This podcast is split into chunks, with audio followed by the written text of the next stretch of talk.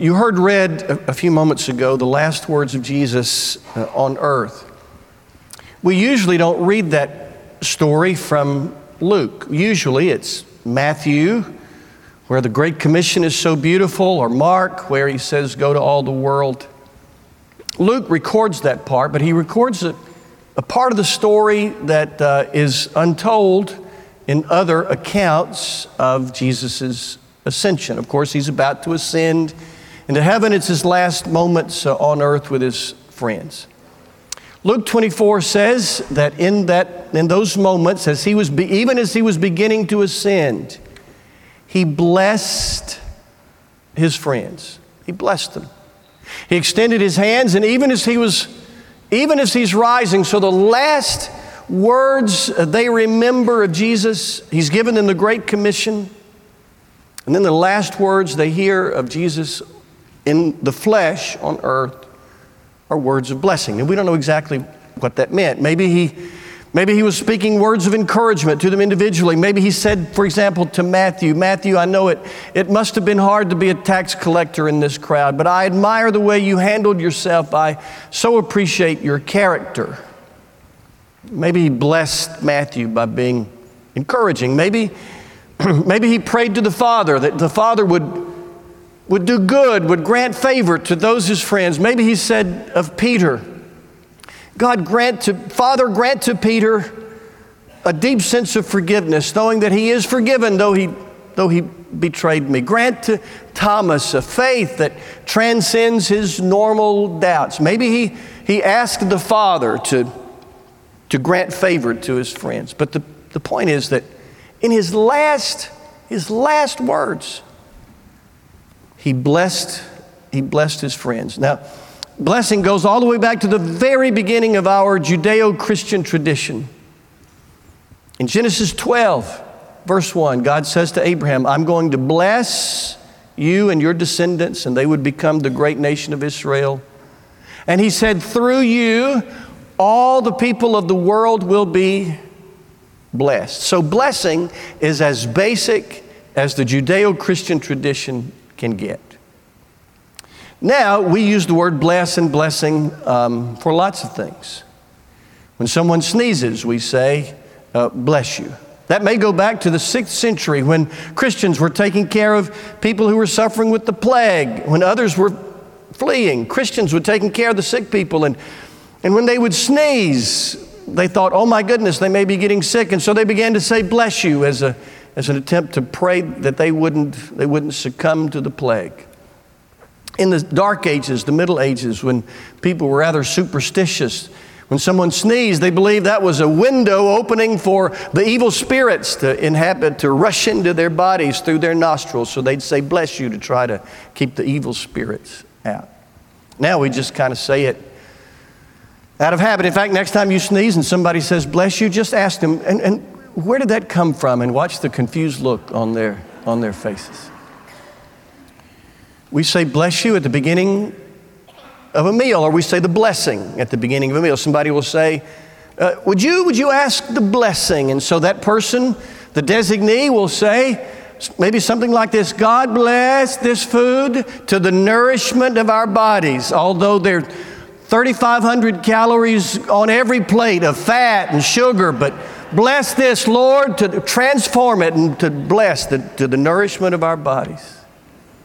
We say it at the end of worship services. The benediction, benediction does not mean closing prayer, it's Latin for blessing. So a deacon or anybody, minister, anybody might say, God bless uh, these good people. Blessing is a means of affirmation. So Years ago, young Paul Davis took me to buy me a cup of coffee at Starbucks and asked for my blessing because he had the audacity to want to marry our, our daughter, but he wanted our blessing, our blessing. We say it about each other's hearts, right?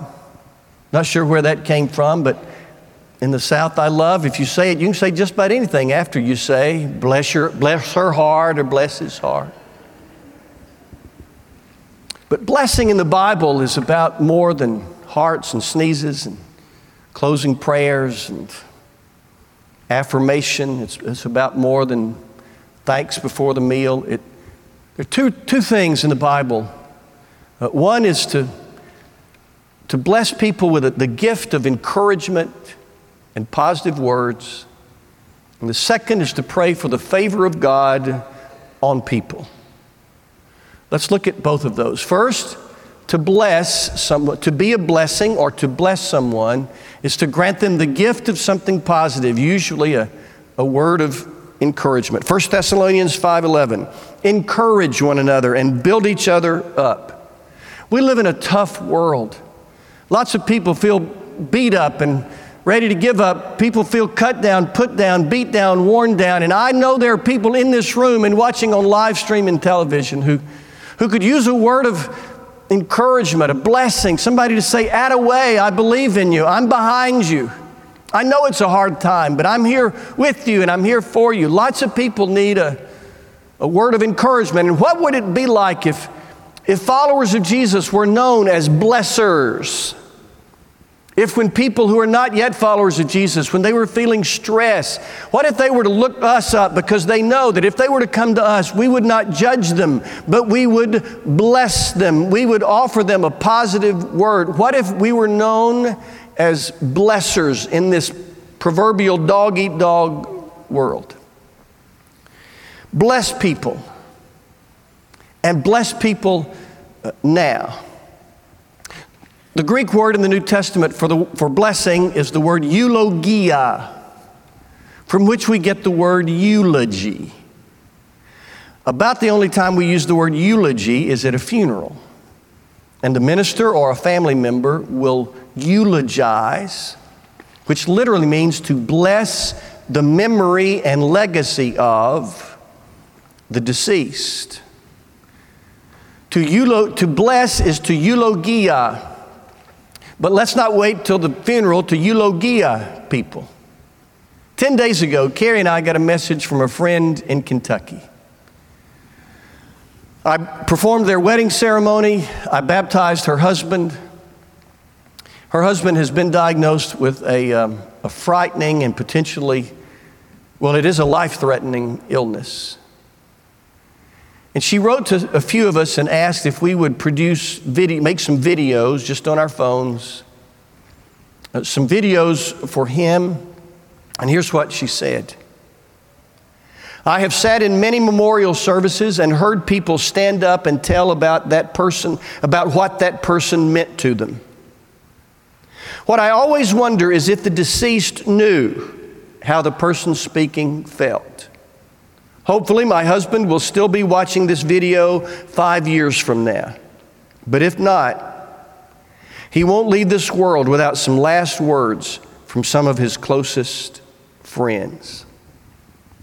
Eulogize people, but not just at their funerals.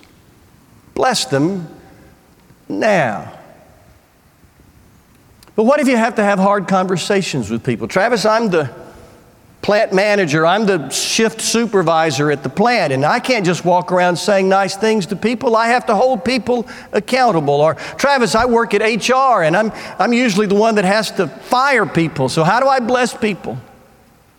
Well, you can remember, remember two words respect and redemption. You can always, even in hard conversations, speak to people with respect and honor the creations of God that they are respect and redemption so that even if, if we're having to have a hard conversation we're not writing people off. We're making it possible for this situation to be redeemed for something good to come from it. So we can we can bless people even when we have to have hard conversations with people. So the first meaning in the bible of blessing is a word of encouragement to build people up but the more common use of eulogia in the Bible is to pray the favor of God on to people.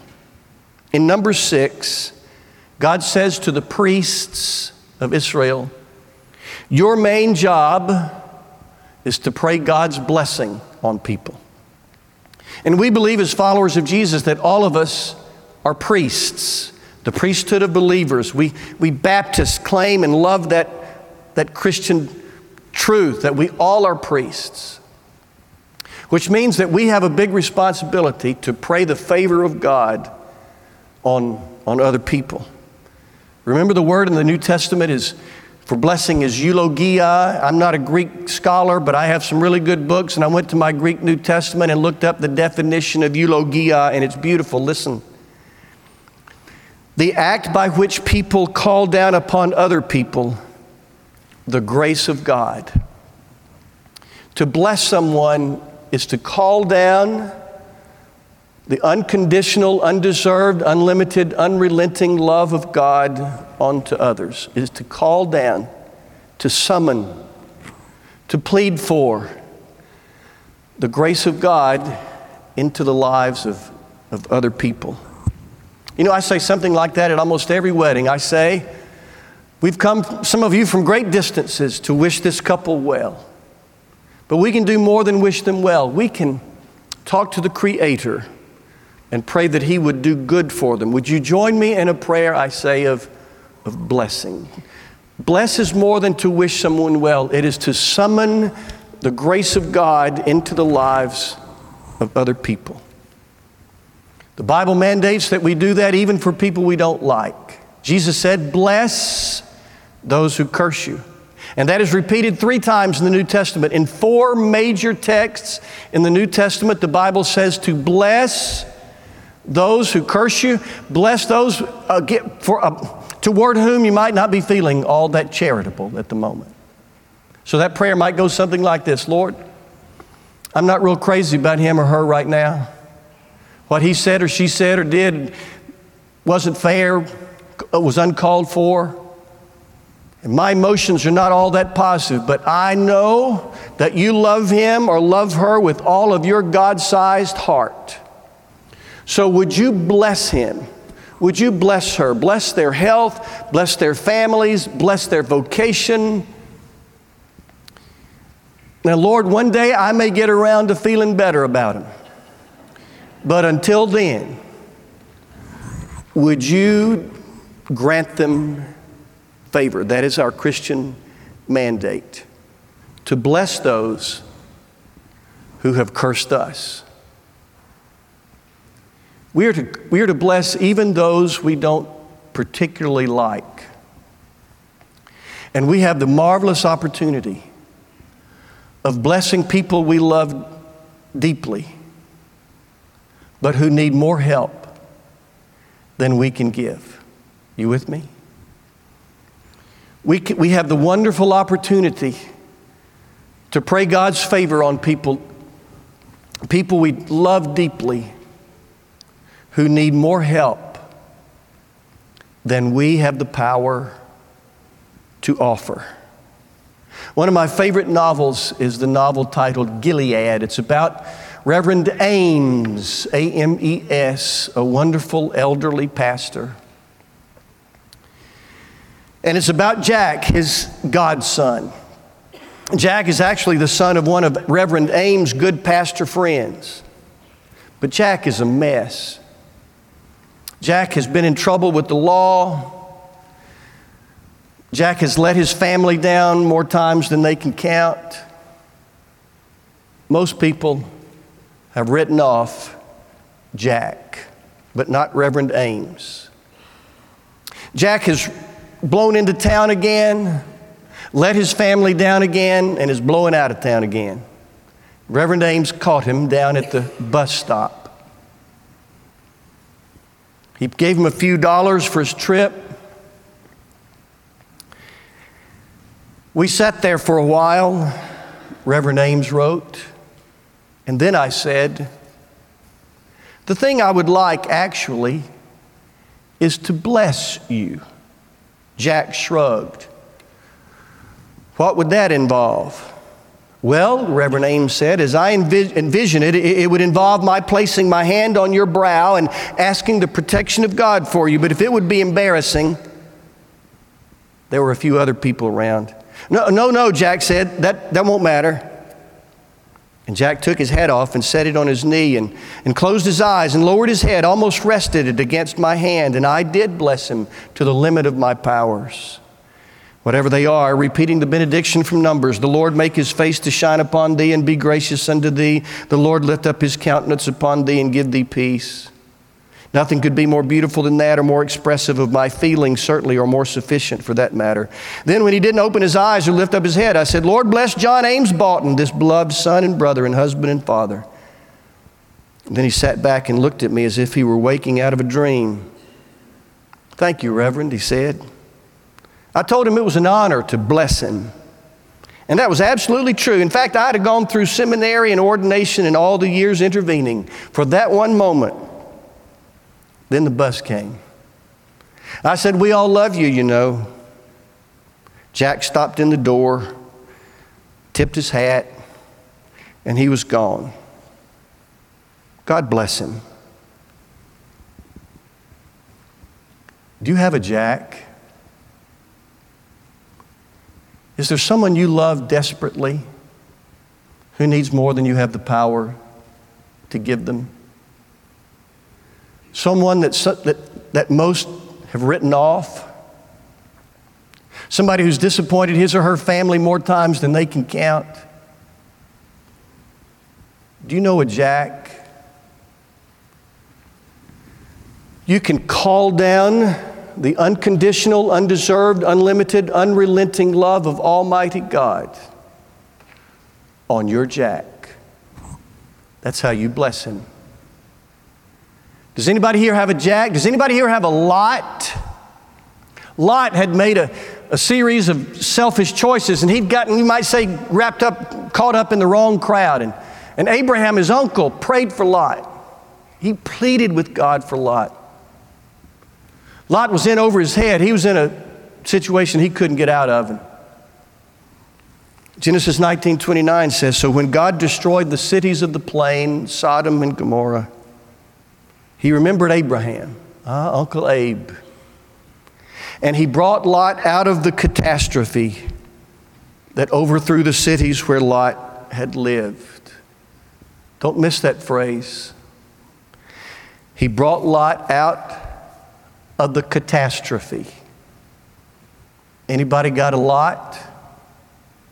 Anybody made a series of bad choices, fallen in with the wrong crowd, finds themselves in one of the cities of the plains? Anybody here know a lot? Abraham blessed Lot. He pleaded with the creator of the universe God, rain down your grace on Lot. And God, God delivered Lot from that catastrophe. Anybody got a jack? Anybody got a lot? Anybody got a Chrissy? Jim Cymbala, for 50 years, this year celebrates 50 years as pastor of the Brooklyn Tabernacle, a church that began with 30 people, now it's a mega church in New York City. Known ma- mainly most for its um, its choir, the Brooklyn Tabernacle Choir, directed by his wife Carol. Several years ago, the, everything was going great. The church was growing and wonderful things were happening. And boy, to look in from the outside, you'd think Jim and Carol Cymbala had it made. It was, oh man, it was, everything was clicking. But inside, Jim and Carol Cymbala were dying over their daughter, Chrissy who had wandered a long way from the truths, the values, the principles that she knew.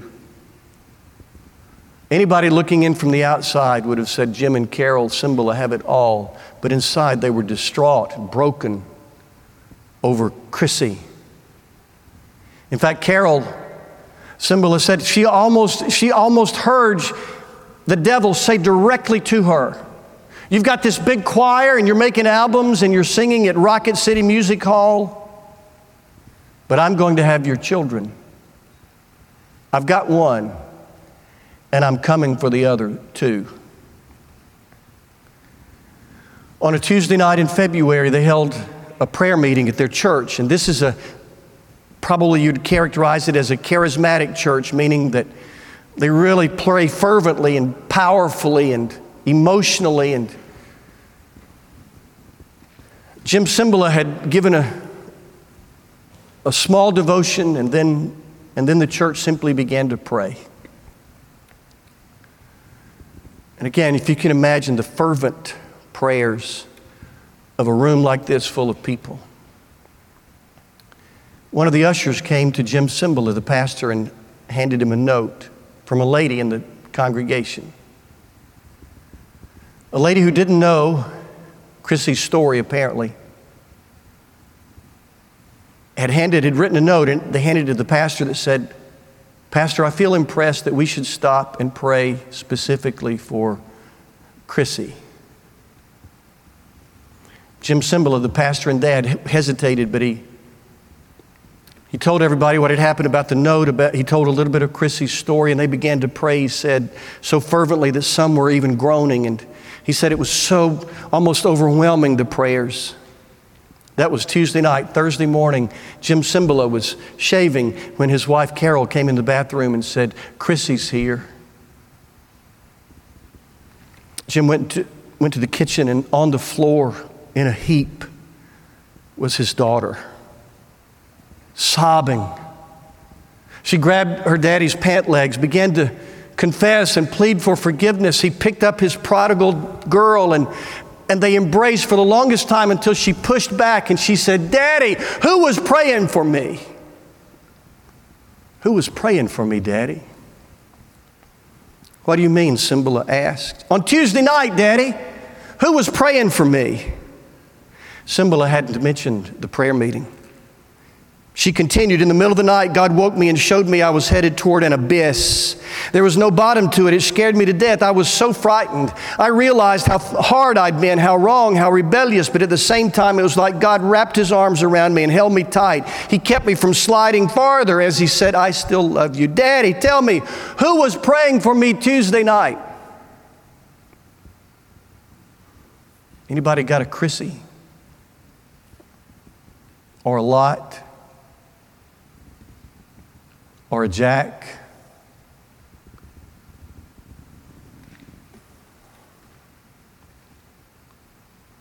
We have the wonderful opportunity of pleading with the one who hung the stars in space to rain down his grace on people. Now, I know Every Chrissy, every Lot, every Jack has a free will, meaning they make their choices and they chart the course of their own lives. And God doesn't violate that, but it's also true that His love is unrelenting. His love is relentless, His power is limitless. So, for all the aunts and uncles, and fathers and mothers, and friends and brothers and sisters, of the Jacks and the Lots and the Chrissies. You can encourage them, you can love on them, but you can do better than that. You can summon the grace of Almighty God into the lives of your Lots and your Jacks and your Chrissies and you can bless them.